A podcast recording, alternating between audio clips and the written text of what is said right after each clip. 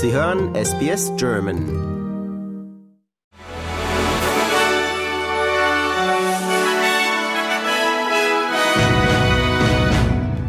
Frankreichs Präsident Macron hat in einem Telefonat mit dem israelischen Ministerpräsidenten Netanyahu zum Schutz von Zivilisten im Gazastreifen ermahnt. Macron habe an die absolute Notwendigkeit erinnert, zwischen Terroristen und der Bevölkerung zu unterscheiden, teilte der Élysée-Palast in Paris im Anschluss an das Gespräch mit. Es habe, so offizielle französische Stellen, zu viele zivile Verluste im Zusammenhang mit den laufenden militärischen Operationen im Gazastreifen gegeben. Macron habe in seinem Telefonat zudem auf die Notwendigkeit hingewiesen, eine sofortige Feuerpause einzurichten, die zu einem Waffenstillstand führen sollte. Die umstrittene Chefin von Optus hat nicht unerwartet ihren Posten an der Spitze des Telekommunikationsunternehmens geräumt. Obwohl sich Frau Kelly Bayer-Rosmarin vor einem parlamentarischen Untersuchungsausschuss am Freitag noch gegen einen solchen Schritt sträubte, warf sie heute das Handtuch.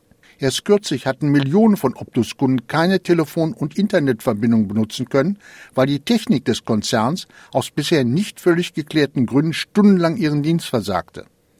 Ärger gab es bei der Optus-Kundschaft auch über die weiterhin als unzureichend angesehenen Schadenersatzleistungen des Konzerns nach der vielbeachteten Panne. Die ehemalige First Lady der USA, Roslyn Carter, ist tot. Die 96 Jahre alte Ehefrau des früheren Präsidenten Jimmy Carter sei in ihrem Heimatort Plains im US-Bundesstaat Georgia friedlich im Kreise der Familie gestorben, teilte einer von den Carters gegründete Stiftung mit. Im Mai war öffentlich geworden, dass Frau Carter an Demenz erkrankt war. Ex-Präsident Jimmy Carter befindet sich seit Mitte Februar zu Hause in palliativer Betreuung im Kreis seiner Familie. Vor der Küste des Jemen haben Houthi-Rebellen ein Frachtschiff gekapert und Geiseln genommen. Die vom Iran unterstützten Rebellen teilten mit, sie hätten im Roten Meer ein angeblich israelisches Schiff gekapert und zur jemenitischen Küste gebracht.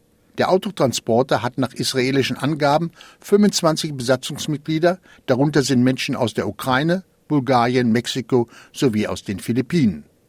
Israelischen Medienberichten zufolge wird das Schiff von einem Unternehmen betrieben, das zum Teil dem britisch-israelischen Geschäftsmann Rami Unger gehört. Der Rechtspopulist und Oppositionspolitiker Javier Milei hat die Präsidentenwahl in Argentinien gewonnen. Der selbsternannte Anarchokapitalist Milei plant für sein Land eine radikale Kehrtwende. Er will den US-Dollar als gesetzliches Zahlungsmittel einführen, die Zentralbank sowie viele Ministerien abschaffen und die Sozialausgaben kürzen. Millet profitiert bei seinem Wahlsieg vor allem von der Wut vieler Argentinier auf die wirtschaftliche Dauerkrise und die angebliche politische Korruption des Establishment. Prime Minister Anthony Albanese steht in der Kritik, weil er Einzelheiten eines Angriffs der chinesischen Marine auf australisches Personal angeblich erst nach seinem Treffen mit Präsident Xi Jinping auf dem APEC-Gipfel preisgegeben hat. Ihm zur Seite springt der ehemalige Regierungschef und derzeitige US-Botschafter Kevin Rudd, der das Vorgehen von Albanese gegen die Kritik der Opposition verteidigt. Rudd betont, Verteidigungsminister Richard Marles habe rechtzeitig den chinesischen Behörden gegenüber die Besorgnisse Australiens absolut deutlich gemacht. Das genügt der unabhängigen Senatorin Jackie Lambie aber nicht. Sie sagt gegenüber Sky News, dass der Vorfall, bei dem australische Marinetaucher durch Sonarimpulse verletzt wurden, auf dem Gipfel von Albanese direkt hätte angesprochen werden sollen. Und hier noch Meldungen vom Sport. Australien hat Indien vor fast 130.000 Fans im Endspiel des Cricket World Cups besiegt. Die bisher ungeschlagenen Inder mussten auf heimischen Rasen den aggressiver auftretenden Australier den Vortritt lassen und sich mit dem zweiten Platz begnügen. Mit einer eindrucksvollen Machtdemonstration hat Novak Djokovic zum siebten Mal die ATP Finals gewonnen.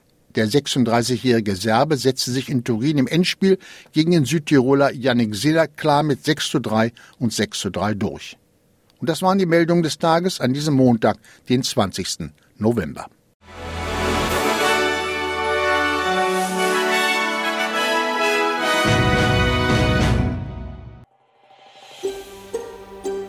Lust auf weitere Interviews und Geschichten? Uns gibt's auf allen großen Podcast-Plattformen wie Apple, Google und Spotify.